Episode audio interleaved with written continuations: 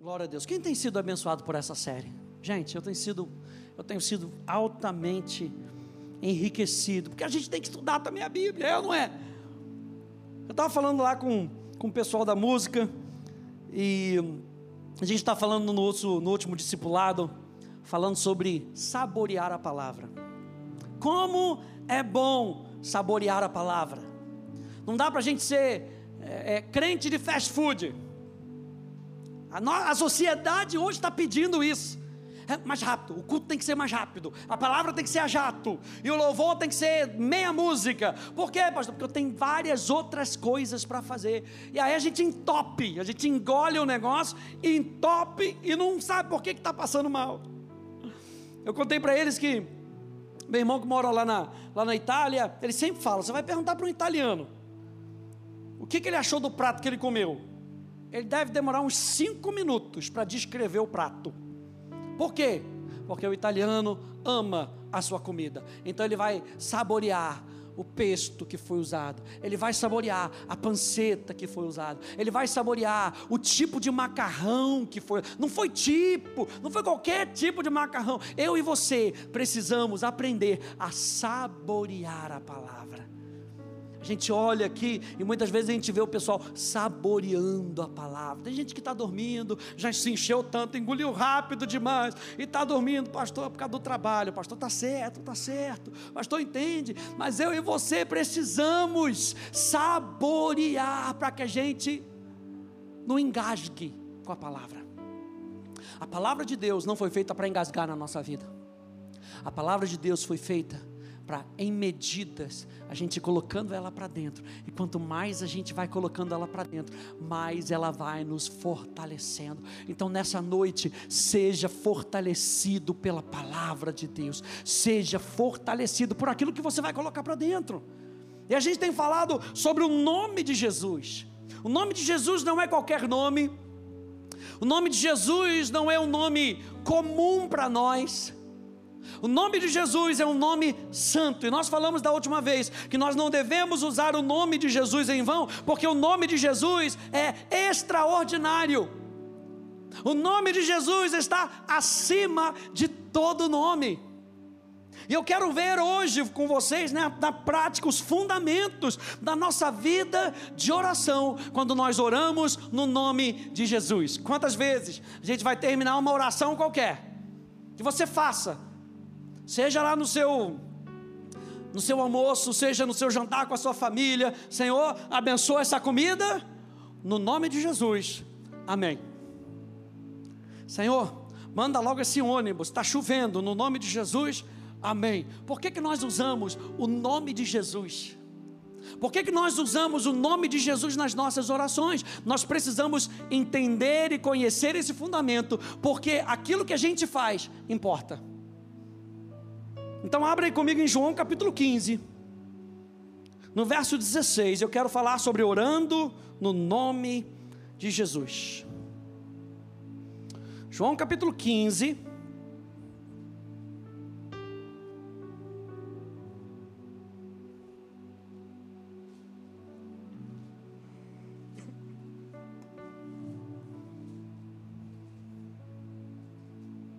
Quem já chegou, diga amém. Quem ainda não chegou, diga misericórdia.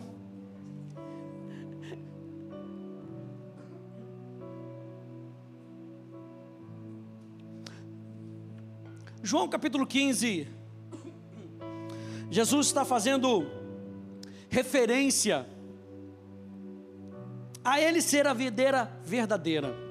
E a videira, gente, você sabe muito bem, é o lugar onde se dá uva, de onde se dá o vinho, Jesus estava dizendo: Eu sou a videira verdadeira. E aqueles homens daquela época, eles viviam de vinho, é ou não é? Vinho era uma bebida comum naquela época. Era uma bebida que prevenia é, doenças, era uma bebida que era trabalhada, não era feita de qualquer forma. E Jesus estava dizendo: Eu sou a fonte do sustento de vocês. Eu sou a fonte da alegria de vocês. Eu sou a fonte da paz de vocês. Ele estava falando: permaneçam ligados a mim. Permaneçam ligados à videira. E o pai é o lavrador, o pai é aquele que tem cuidado de você. No verso 16, ele fala: Não foram vocês que me escolheram. Pelo contrário, eu os escolhi e os designei para que vão e deem fruto. E o fruto de vocês permaneça, seja duradouro, a fim de que tudo o que pedirem ao Pai, em meu nome, eu lhes conceda. E a gente já falou sobre essa união da nossa vida com Jesus. Falar no nome de Jesus é falar na união que eu e você temos com Ele.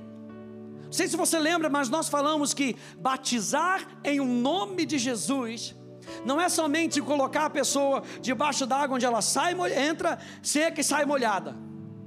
Batizar o nome de Jesus era uma prática cristã naquela época, que é uma ordenança de Jesus, onde Jesus falava: Olha, agora vocês estão escolhendo, vocês estão decidindo depender de mim, vocês estão se colocando debaixo dos meus ensinos para que todo mundo veja uma vez mais. É algo decisivo. Vocês permaneceram. Então Jesus vai em Mateus capítulo 28 e comissiona aqueles discípulos dizendo: "Ide por todo mundo e pregai o evangelho, batizando-os em o nome do Pai, do Filho e do Espírito Santo". E aqui João capítulo 15, Jesus está falando de permanecer ligado. Por que vocês permanecem ligados? E por permanecer ligados a algo na nossa vida, a Bíblia diz aqui em João capítulo 15 que quando nós permanecemos ligados com Jesus, a nossa vida vai dar fruto. Quem diz amém a isso? A sua vida vai dar fruto. Fruto não é um esforço da sua vida. É por isso que a Bíblia fala de Gálatas, ela fala das obras da carne, porque é um esforço da sua carne. A sua carne, ela tem que brigar com ela mesma e por brigar com ela mesma, vem o, o, as obras da carne. Mas o fruto é algo natural do Espírito. O fruto é algo natural da sua vida santificada. O fruto é algo natural do seu relacionamento com Jesus. E ele está falando: vocês que permanecem, vocês dão fruto, a fim de que tudo o que pedirem ao meu Pai, em meu nome, Ele lhes conceda. Vá comigo em João capítulo 16, um pouquinho mais para frente. Jesus ratifica isso para os seus discípulos uma vez mais. João capítulo 16, no verso 23.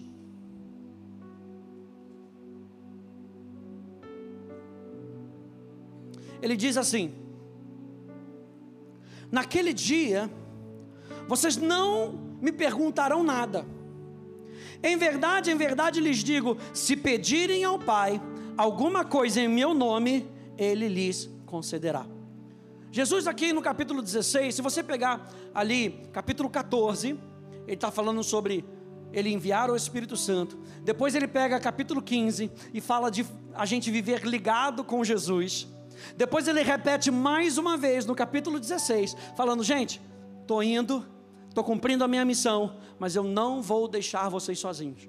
Eu vou enviar para vocês o Consolador, o Espírito da Verdade, que guiará vocês a toda a verdade. E quando ele começa aqui no verso 23, ele diz: Naquele dia, que dia é esse? Quando a gente olha para a passagem, a gente entende que esse dia é o dia que eles receberiam o Espírito Santo.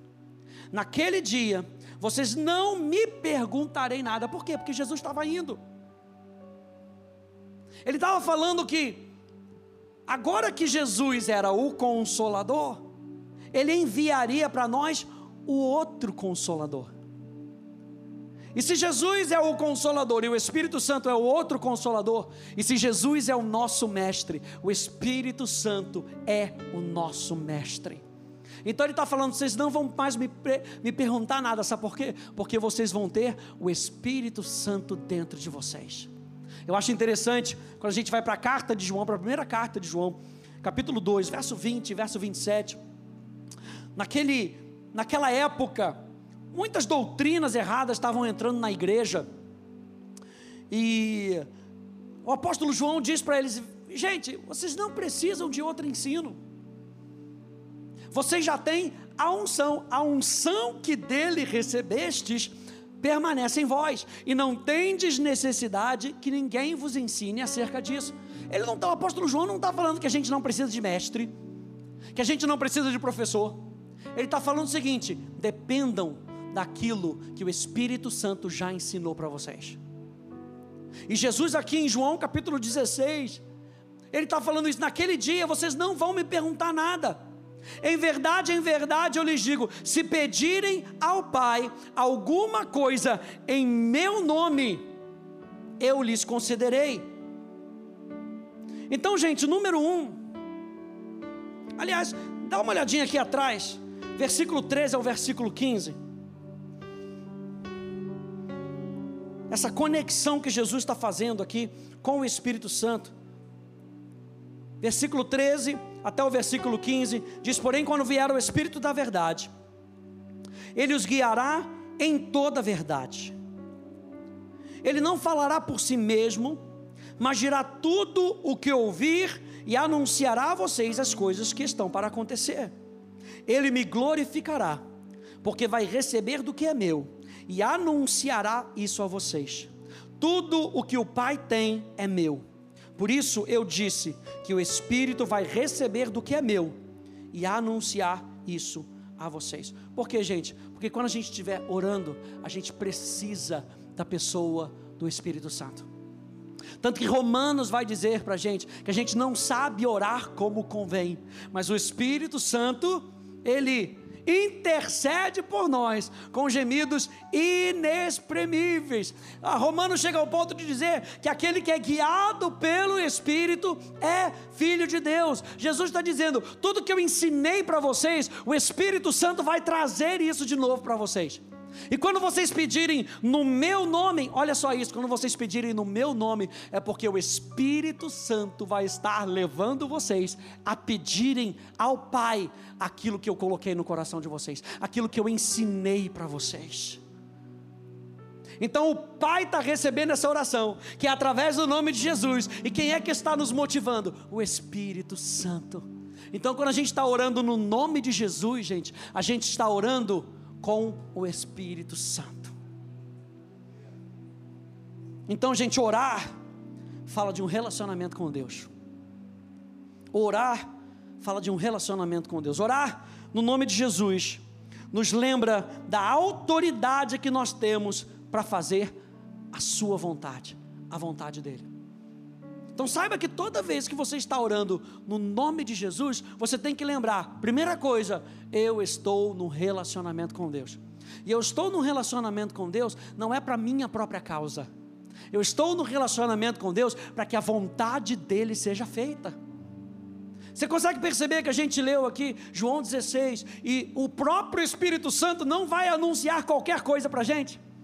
O próprio Espírito Santo vai anunciar aquilo que ele ouve do Pai, aquilo que ele ouviu do Filho. Por que, que eu vou orar de qualquer maneira? Por que, que eu vou orar pedindo qualquer coisa? Se eu tenho um relacionamento com Deus, e nesse relacionamento com Deus, Ele pode me dirigir nas minhas orações. Então eu e você, nas nossas orações, seja consciente da pessoa do Espírito Santo em você. Seja consciente que Ele está dirigindo você nas menores coisas. Talvez você está num lugar, não vem, não vem um carro, não vem um ônibus e você, Senhor, me ajuda. O Uber está demorando. Saiba que Deus ouve as suas orações. Você está num relacionamento com Deus. Isso não pode ser banal na nossa vida, gente. Usar o nome de Jesus não pode ser algo banal na nossa vida. Eu estou usando o nome de Jesus porque eu estou num relacionamento com Deus. Eu uso o nome de Jesus porque eu estou ligado à videira. Eu uso o nome de Jesus porque eu sou templo do Espírito Santo e o Espírito Santo ora através de mim para que a vontade de Deus seja feita na terra como ela é é estabelecida no céu, e aquilo que o Espírito Santo ouve no céu, ele coloca no nosso coração. Olha só, João capítulo 14, verso 12 até o verso 14, na Bíblia Amplificada Clássica, diz: Garanto-vos que vos digo solenemente, que se alguém crê firmemente em mim, ele mesmo poderá fazer as coisas que eu faço, e fará as coisas ainda maiores do que essas, porque eu vou para o Pai. E eu farei, eu mesmo concederei tudo o que pedirdes em meu nome Maravilhoso isso. Eu mesmo falei, farei aquilo que você pede no nome de Jesus, num relacionamento com Jesus, no relacionamento com o Pai. O próprio Jesus vem e concede isso para gente. Pedir no nome de Jesus não é jogar para Jesus, aleluia, pega essa. Pedir no nome de Jesus é deixar Deus trabalhar em nós, para que a vontade dele seja cumprida em nós, conosco. Então, usar o nome de Jesus é saber, Ele está comigo. E eu estou pedindo aquilo que o Pai está colocando no meu coração. E quem é que vem junto para garantir isso? O próprio Jesus. Ele diz: Eu mesmo farei, eu mesmo concederei tudo o que pedirmos em meu nome, como apresentando tudo o que eu sou. Lembra que nós falamos da importância dos fundamentos de nós descobrirmos o que é o nome de Jesus e que o nome representa o caráter da pessoa. Jesus, aqui nessa versão, está dizendo isso: tudo que pedirmos no meu nome, ou como apresentando tudo o que eu sou. Lembra do nome de Jesus? Em Isaías, ele é maravilhoso conselheiro, Deus forte, Pai da eternidade, príncipe da paz, o governo. Lembra que a gente falou que o nome de Jesus representa o governo de Deus na terra. O governo estará sobre os seus ombros, aleluia. E haverá paz sem fim sobre o trono de Davi, aleluia. Tudo o que pedirmos em meu nome, como apresentando tudo que sou para que o Pai seja glorificado e exaltado no Filho ou através do Filho. Sim, eu considerei, eu mesmo farei por você. Então, quando a gente ora no nome de Jesus, Jesus não está nem querendo que a gente faça. Ele fala: Eu vou fazer para você. Você está usando a autoridade do meu nome? Eu mesmo vou fazer acontecer isso para você. Relaxa, descansa como diz o pastor Hélio, bota o pijaminha, vai dormir no barco e deixa Jesus fazer por você. Eu considerei, eu mesmo farei por você tudo o que você pedir em meu nome, mais uma vez, como apresentando tudo o que eu sou. Minha pergunta, gente, nós estamos usando essa autoridade da maneira correta? Nós estamos pedindo para que o Pai seja glorificado? Ou eu estou pedindo só porque eu quero me livrar da chuva? Ou eu estou pedindo só porque eu preciso algo de imediato? Porque o que Deus concede para você é para que o nome dele seja glorificado. E muitas vezes, não sei se você já experimentou isso, mas muitas vezes você pega aquele determinado Uber e quando você começa a conversar com a pessoa, a pessoa começa a se abrir e você fala: Ah, Jesus, saquei é para que o Pai seja glorificado. Então, gente, fica atento, aleluia. Fica atento, porque aquilo que você pedir no nome de Jesus, Ele concede com o objetivo de que o Pai seja glorificado através da sua vida. E o próprio Jesus vai estar naquele Uber com você, porque Ele mesmo vai conceder aquilo que você estava querendo. Você acha que era apenas uma carona paga que você ia pegar? Não, aquele carro se transforma um celeiro de evangelista, aleluia para que o Pai seja glorificado. Será que a gente está usando a autoridade do nome de Jesus de maneira correta? Será que nós estamos pedindo para que o Pai seja glorificado? João capítulo 6, verso 38 diz: Porque eu desci do céu, não para fazer a minha própria vontade, mas a vontade daquele que me enviou.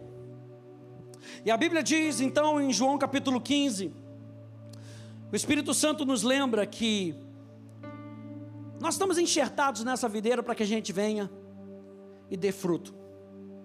E eu estava ouvindo uma palavra outro dia que me chamou a atenção, quando o pastor falou, usou esse exemplo. Ele usou exemplo de produtos orgânicos. Olha que maravilha. Hoje está na, tá na moda. Vou ali na feirinha de produtos orgânicos. Não quero mais aquele produto contaminado. Eu quero produto orgânico. E aí eu pergunto para você: o que, que é melhor? Produto orgânico ou produto não orgânico?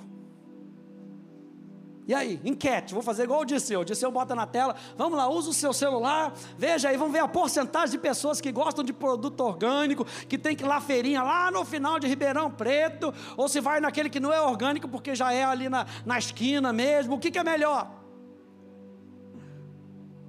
Produtos orgânicos são produtos livres de agrotóxicos e outros produtos químicos sintéticos que tentam proteger a planta de algo corrosivo, algo ruim, mas acaba trazendo malefício para a nossa vida. E o Espírito Santo falou comigo, falou justamente isso. Muitas vezes nós oramos para Deus e apresentamos e queremos receber dele produtos orgânicos, e nós recebemos de Deus produtos orgânicos, e quando a gente recebe de Deus um produto orgânico, a gente vai lá e dá uma borrifada de pedidos sintéticos que acabam danificando aquilo que Deus te deu, aquilo que é natural de Deus. Muitas vezes nós colocamos aditivos contaminando a vontade de Deus com a nossa maneira de pensar, pela nossa ansiedade, com os nossos planos a nossa sabedoria, a nossa vontade. Quantas vezes Deus vira para você e fala assim: Eu quero que você faça isso. E aí você vai e pega, tá, beleza, Deus só me deu uma instrução, ponto A. E aí eu penso, bom, se eu acrescentar ponto A 2 e ponto A 3, Deus falou para eu estudar inglês. Tá, ele não disse mais nada, ele só falou: se prepara, se prepara. Ah, tá bom. Agora eu tô, estou tô vendo, vou me preparar para isso. Ó, já, já adicionei. Eu vou me preparar porque eu vou ser professor de inglês. Mas Deus não falou que você vai ser professor de inglês. A professora de inglês recebeu ali, glória a Deus. Mas eu não, eu não, Deus não falou que eu tenho que ser professor de Ele só falou: se prepara estudando inglês. E a gente vai adicionando. E quando a gente vai adicionando, a gente vai colocando agrotóxico porque nosso pensamento é muito pequeno com relação ao que, que Deus quer. Aí você está estudando inglês para ser professor de inglês, e Deus quer com que você se torne um ministro das relações exteriores. E para isso você precisa do inglês, não para dar aula, mas para advogar. E aí a gente limita aquilo que Deus está fazendo. Quando a gente está orando no nome de Jesus, nós não podemos limitar a nossa vida, a nossa experiência com a nossa ansiedade. A gente não pode limitar com os nossos próprios planos, com a nossa sabedoria, com a nossa vontade. Olha só o que Jesus diz em João capítulo 15, verso 7, verso 8: diz: Se permanecerem em mim e as minhas palavras permanecerem em vocês, pedirão o que quiserem e lhes será feito. Nisso é glorificado meu Pai, que vocês deem muito fruto, e eu fiz uma adicionão, uma, uma adição ali, que vocês deem muito fruto orgânico. Aleluia, o irmão pegou lá atrás, glória a Deus. E assim vocês mostrarão que vocês são meus discípulos. Ele nos dá orgânico e a gente distribui para as outras pessoas de maneira sintética. Ele está falando, mantém, como orgânico, se encha, veja como é bom, olha o sabor da fruta. Nossa, hoje comemos uma melancia, glória a Deus, comi fruta, comi melancia, glória a Deus, Deus está fazendo milagres na minha casa, mas a melancia estava tão gostosa, estava tão docinha, sabe? Você, você come aquilo e você, nossa, que quero mais. E aí você come, você sabe que aquele produto não é orgânico, é, é cheio de agrotóxicos. Você fala, você vai querer mais? Vai querer botar coisa ruim para dentro de você? Aí você come, você já come meio forçado, porque tem que comer fruta. Mas só tem essa aqui, pastor. Não, gente. Deus quer com que a gente dê fruto orgânico. Fruto sem a influência da nossa vontade. Veja, muitos querem operar no nome de Jesus, baseados apenas no que desejam para si mesmos. Muitos querem operar no nome de Jesus, é aquilo que eu falei para vocês. Muitas vezes a nossa oração no final é: Eu quero aquele carro novo no nome de Jesus, ponto, acabou. Para quê? A pergunta tem que ser sempre: para quê? Deus não tem problema em te dar um carro novo. Deus não tem problema em te dar uma casa nova. Deus não tem problema nenhum. Ele é o Deus do, ele é o dono do ouro e da prata. Ele é o nosso Pai. Ele cuida de nós. Agora, o que, que a gente está fazendo com isso? O que, que a gente está fazendo com isso? E muitas vezes nós usamos o nome de Jesus no final da frase para tentar validar o nosso desejo. Mas nós estamos vendo que nós oramos no nome de Jesus, porque nós temos um relacionamento com Jesus. Nós temos um relacionamento com o nosso Pai. E porque nós temos um relacionamento com o nosso Pai, o carro novo é uma benção. A casa nova é uma benção. É ou não é? Aquilo que chega nas suas mãos é uma benção. Sabe por quê? Porque serve para abençoar outras pessoas. Aleluia. Glória a Deus. Tiago capítulo 4, abre aí comigo, Tiago capítulo 4.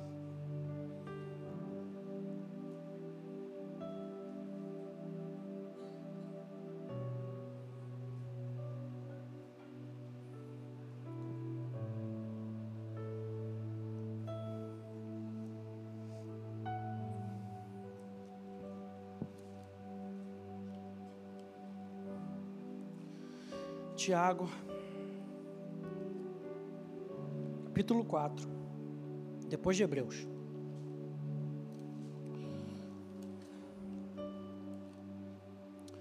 Olha só o que, o apóstolo Tiago fala. Tiago capítulo 4, verso 1 e verso 3. Verso 1 ao verso 3. Diz: De onde procedem as guerras e brigas que há entre vocês? De onde senão dos prazeres que estão em conflito dentro de vocês? Vocês cobiçam e nada têm, matam e sentem inveja, mas nada podem obter, vivem, vivem a lutar e fazer guerras. Nada tem, e o apóstolo Tiago diz assim: nada tem, porque não pedem. Então o apóstolo Tiago está dizendo para a gente: gente, vocês têm direito de pedir. Quantos aí são filhos de Deus, filhas de Deus? Amém. Vocês têm direito de pedir. Mas o apóstolo Tiago, ele está trazendo um contraponto, ele está trazendo um equilíbrio. Ele está dizendo: vocês não têm porque vocês não pedem. E aí, quando vocês pedem, vocês acabam não recebendo porque pedem mal, para esbanjarem nos seus prazeres. E esbanjar nos seus prazeres, ele fala aqui da cobiça, ele está falando da obra da carne e esbanjar para o seu próprio prazer. A gente vai lá em Romanos e a gente vê que aquele que tem a mentalidade da carne é morte.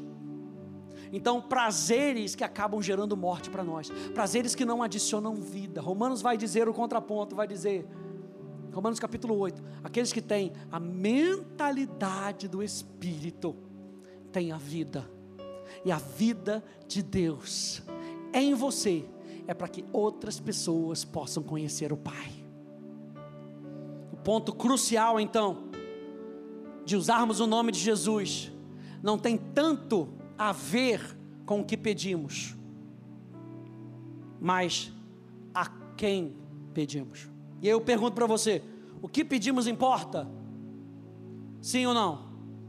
Sim, acabamos de ler aqui em, em Tiago: o que a gente pede importa. Como nós pedimos importa? Sim ou não? Claro. Mas para quem pedimos importa mais. Porque aquele a quem nós pedimos tem o poder de responder e de conceder aquilo que nós pedimos. Então oração não pode ser apenas um jogar de palavras. Eu já falei para você, tem um, um, pastor, se não me engano é americano, Leonard Coiler, que ele fala que oração não pode ser o ser humano jogando um anzol para colher bênçãos de Deus. Oração é Deus jogando um anzol para nos aproximar para mais dele. Vida de oração é vida de relacionamento. E quando nós usamos o nome de Jesus, nós estamos num relacionamento. Mateus capítulo 6, vá lá comigo. Olha só isso sendo exemplificado. Jesus, em Mateus capítulo 6, Sermão da Montanha.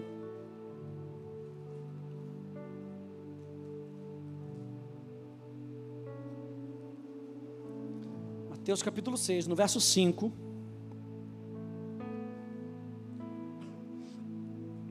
Ele diz assim: E quando vocês orarem, não sejam como os hipócritas, que gostam de orar em pé nas sinagogas e nos cantos das praças, para serem vistos pelos outros. Em verdade lhes digo que eles já receberam a sua recompensa. O que, que eles querem saber? O que, que eles querem? Eles querem ser vistos. Qual é a recompensa deles? Eles vão ser vistos. Ele diz: Mas ao orar, entra no seu quarto e fechada a porta, ore ao seu pai que está em secreto. E o seu pai que vem em secreto lhe dará a recompensa. Você vê, o pai dá a recompensa. Jesus nos recompensa, Jesus nos concede aquilo que nós estamos pedindo. A Bíblia fala que o próprio Espírito Santo nos anuncia aquilo que nós devemos fazer. Então a Trindade, o Pai, o Filho e o Espírito Santo estão envolvidos na nossa vida.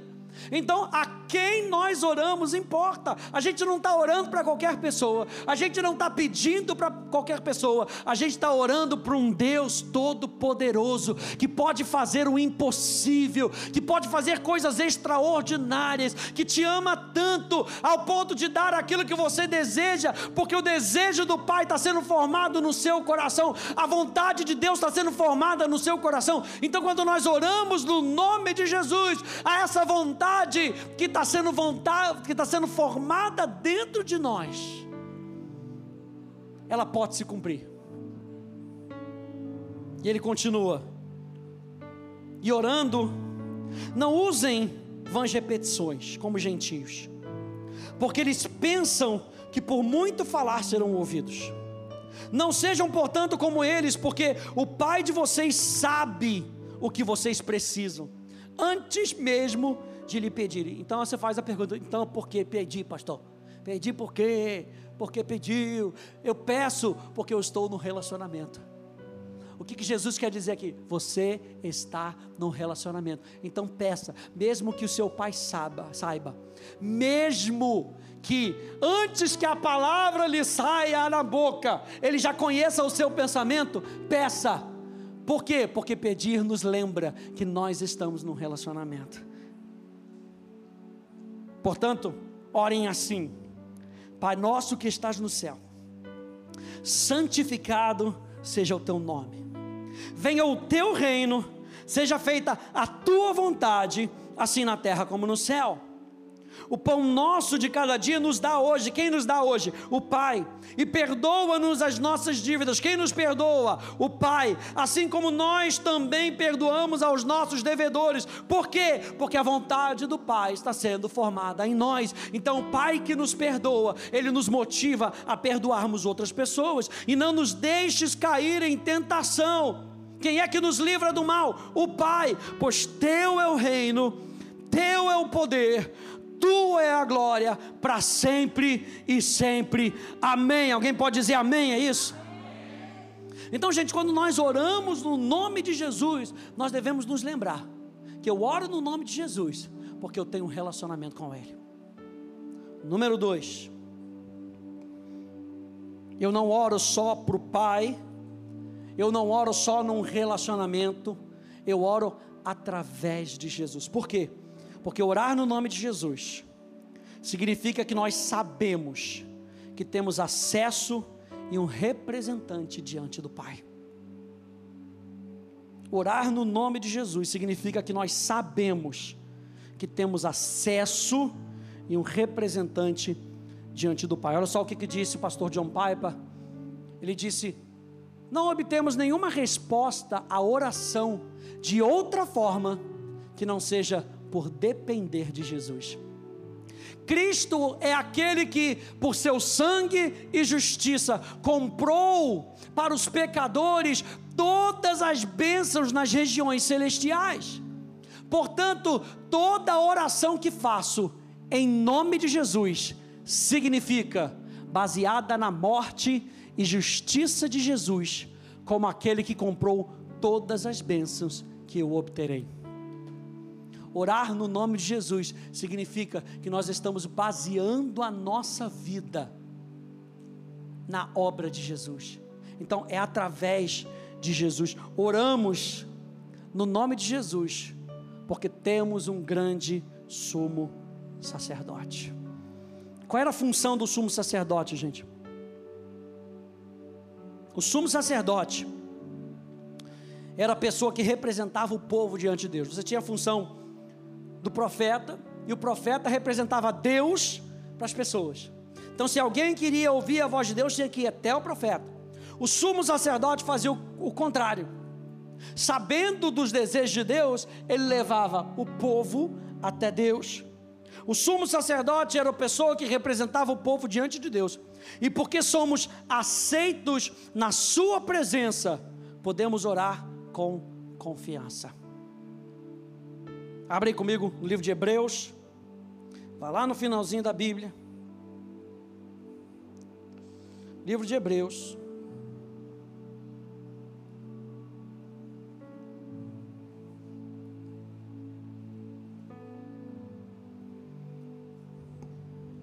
E a gente vai ler aqui algumas passagens para a gente terminar esse ponto. Se a gente está falando da autoridade do nome de Jesus, de orar no nome de Jesus, nós devemos nos lembrar que nós temos um representante diante do Pai. A Bíblia fala que não existe outro mediador entre Deus e os homens. Não existe outro mediador. Homem nenhum pode mediar o que nós precisamos que seja mediado. Por isso Deus teve que se fazer carne e habitar entre nós. Por isso, ele precisou conhecer as nossas dores, para ir diante de Deus com o sacrifício perfeito, e o Pai poder olhar para o sacrifício de Jesus e dizer: está aceito. Só existe um mediador entre Deus e os homens, Jesus Cristo, o Filho de Deus. E Hebreus capítulo 4, verso 14 até o verso 16.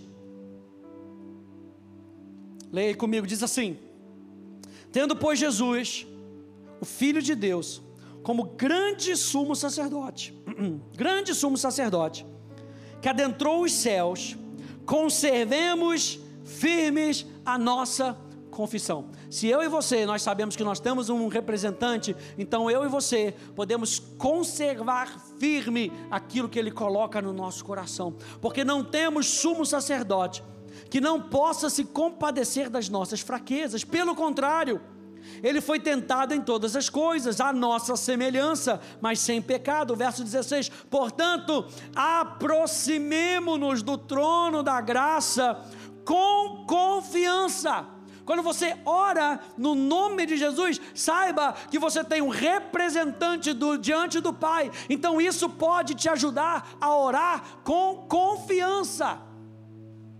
Já tentou pedir alguma coisa com uma pessoa que você não sabia se você ia ser ouvido? Você não sabia se aquela pessoa tinha aquele e-mail, talvez até tinha, mas você chega cheio de dedo. É, é, Luciano, é o seguinte, cara, cara, estou meio sem dedo assim para falar contigo, mas Cara, estou precisando de 50 mil, cara. Eu sei que você tem. Ô, oh, glória, aleluia. Recebe aí, varão. Estou precisando daqueles 5. Eu não sei se eu vou. Quando a Bíblia fala de que nós temos um representante, o próprio representante, ele é capaz de nos conceder aquilo que nós pedimos para o Pai, mas mesmo assim, ele leva para o Pai. Ele leva para o Pai sabendo qual é o desejo do Pai. E sabendo qual é o desejo do Pai, ele apresenta a nossa causa. Nós temos um representante. E ele diz então: portanto, aproximemo-nos do trono da graça com confiança, a fim de recebermos misericórdia e encontrar graça para ajuda em momento oportuno. Vá comigo lá no capítulo 10, um pouquinho mais para frente. Capítulo 10, verso 19.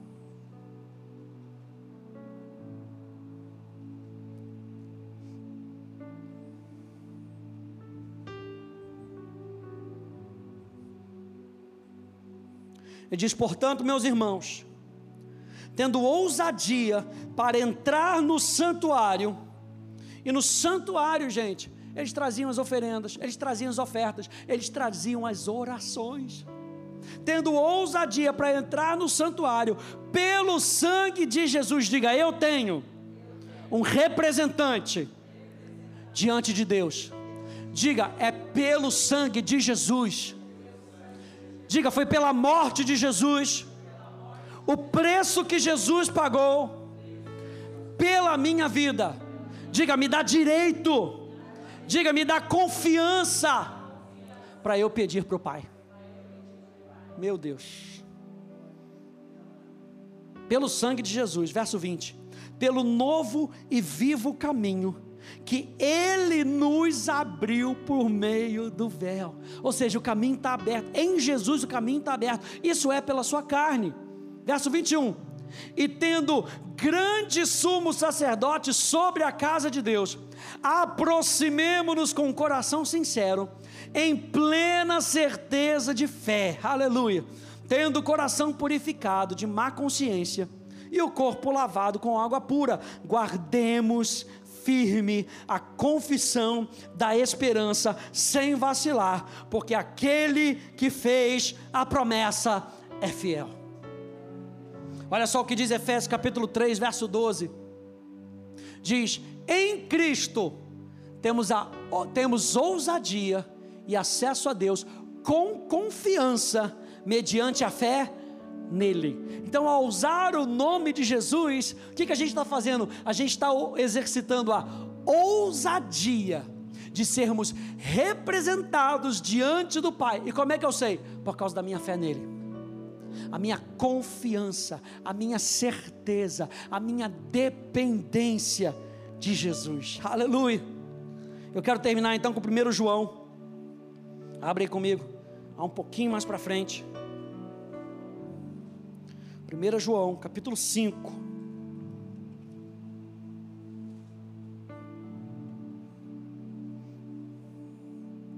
Orar no nome de Jesus, gente. Fala da confiança que nós temos em Deus. 1 João capítulo 5, verso 13, verso, até o verso 15 diz assim: Essas coisas eu vos escrevi, já está terminando aqui a sua, a sua carta. Ele diz: Tudo isso que eu escrevi, eu escrevi a vocês que creem no nome do Filho de Deus.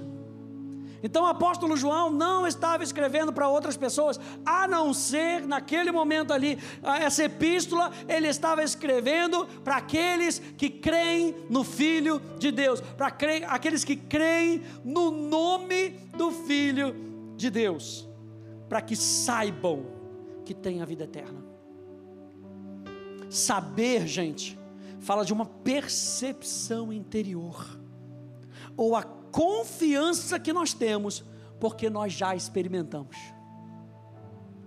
É isso que o apóstolo João está falando, para que vocês saibam, para que vocês experimentem, não é que vocês terão a vida eterna, que vocês já têm a vida eterna. Você lembra que o apóstolo João, lá no início da sua, do seu evangelho, ele diz, deixa eu lembrar aqui, capítulo 1, João capítulo 1, precisa abrir não, No verso 12 diz: Mas a todos quantos o receberam, deu-lhes o poder de serem feitos filhos de Deus, a saber, os que creem no seu nome. O que, o apóstolo João está dizendo aqui nessa, no finalzinho dessa carta? Eu vou escrever para vocês que sabem que são filhos de Deus para vocês que têm a plena certeza e que experimentam a sua filiação, o amor do Pai sobre a vida de vocês. Ter a vida eterna é saber que você pertence a Ele, Ter a vida eterna é saber que você hoje está sentado em lugares celestiais. Ter a vida eterna é saber que eu tenho esperança dentro de mim. Ter a vida eterna é saber que eu tenho a vida de Deus. E o apóstolo João está falando: eu estou escrevendo para você que crê no nome do Filho de Deus, para que vocês tenham isso forte dentro de vocês. A vida eterna de Deus está dentro de você. Então você pode pedir, porque a vida que está dentro de você, ela te leva a você pedir as coisas do coração do Pai. Aí ele continua dizendo: e essa é a confiança que temos para com Ele. Qual é a confiança, gente? A confiança é baseada na vida eterna. A confiança é baseada naquilo que Jesus fez. A confiança é baseada na obra consumada de Jesus. Pedir no nome de Jesus é pedir com base naquilo que Jesus fez na cruz do Calvário. Então, essa é a confiança que nós temos para com Ele. Que se pedirmos alguma coisa, ele não especifica. Você vê que Jesus ele é bem genérico. Ele não está dizendo assim: se vocês pedirem alguma coisa dentro da igreja, se vocês pedirem alguma coisa por causa da igreja, se vocês pedirem, ele fala: se vocês pedirem alguma coisa, segundo a sua vontade. Ou seja, tem problema da gente pedir um sapato novo? A mulherada aí, aleluia. Qual é o problema? O problema é se você quiser esbanjar na sua própria vaidade. Aí cuidado, você pode cair do salto. Hashtag fica a dica, aleluia. Mas o Pai quer com que a gente tenha coisas no mínimo detalhe. O Pai quer com que você tenha as coisas para que você desfrute da vida. Não só da vida eterna, da vida que Ele tem para você aqui. O que nós precisamos entender é o coração de Deus na Sua vontade. Então, gente, se pedirmos alguma coisa, segundo a Sua vontade, Ele nos ouve. E se sabemos que Ele nos ouve, quanto ao que lhe pedimos, estamos certos de que obtemos os pedidos que lhe temos feito. Essa certeza vem da onde? Vem do fato de eu saber que eu sou filho de Deus e que Deus cuida de mim. Lembra de Mateus? Ele sabe que você precisa da comida, da bebida, do vestuário. Em nenhum momento em Mateus capítulo 6, Jesus disse: nada disso é importante. Nada, olha só, nada disso é importante. Ele diz: o Pai de vocês sabe que vocês precisam de todas essas coisas. Mas busquem em primeiro lugar. Você vê como é que Deus é um Deus equilibrado? Deus é um Deus tão equilibrado, gente, que Ele sabe daquilo que a gente gosta, Ele sabe daquilo que a gente precisa.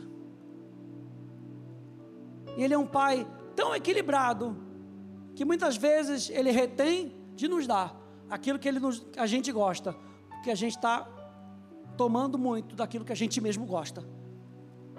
É ou não é? E às vezes aquele doce de leite está lá dentro da, da geladeira e você come o pote inteiro. Ele fala, gente, que é isso? Cuidado. Sua glicose vai lá em cima. O pote está lá dentro da geladeira. Mas aprecie com moderação. O pai é tão cuidadoso com a gente que ele fala, eu te dou. Mas tem hora que ele fala assim, calma. Porque se eu te der agora, sua glicose vai lá em cima. Se eu te der agora, você se estrupia. Ele fala: calma, eu vou te dar. Vai chegar no momento certo.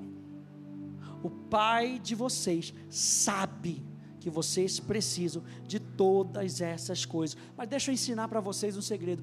Busquem em primeiro lugar o seu reino e a sua justiça, e todas essas coisas vos serão acrescentadas. E se sabemos que Ele nos ouve quanto ao que lhe pedimos, estamos certos de que obtemos os pedidos que lhe temos feito. Amém, gente? Fique de pé comigo, por favor.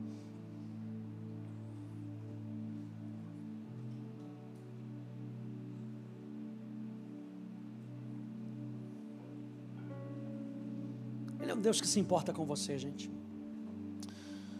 Deus não é um Deus narcisista. Ele nos ensina a pensar como Ele. Tende em vós o mesmo sentimento que Jesus teve. É o que Paulo fala em Filipenses. Aprenda a pensar como Jesus. E você vai saber administrar as coisas que Ele te dá.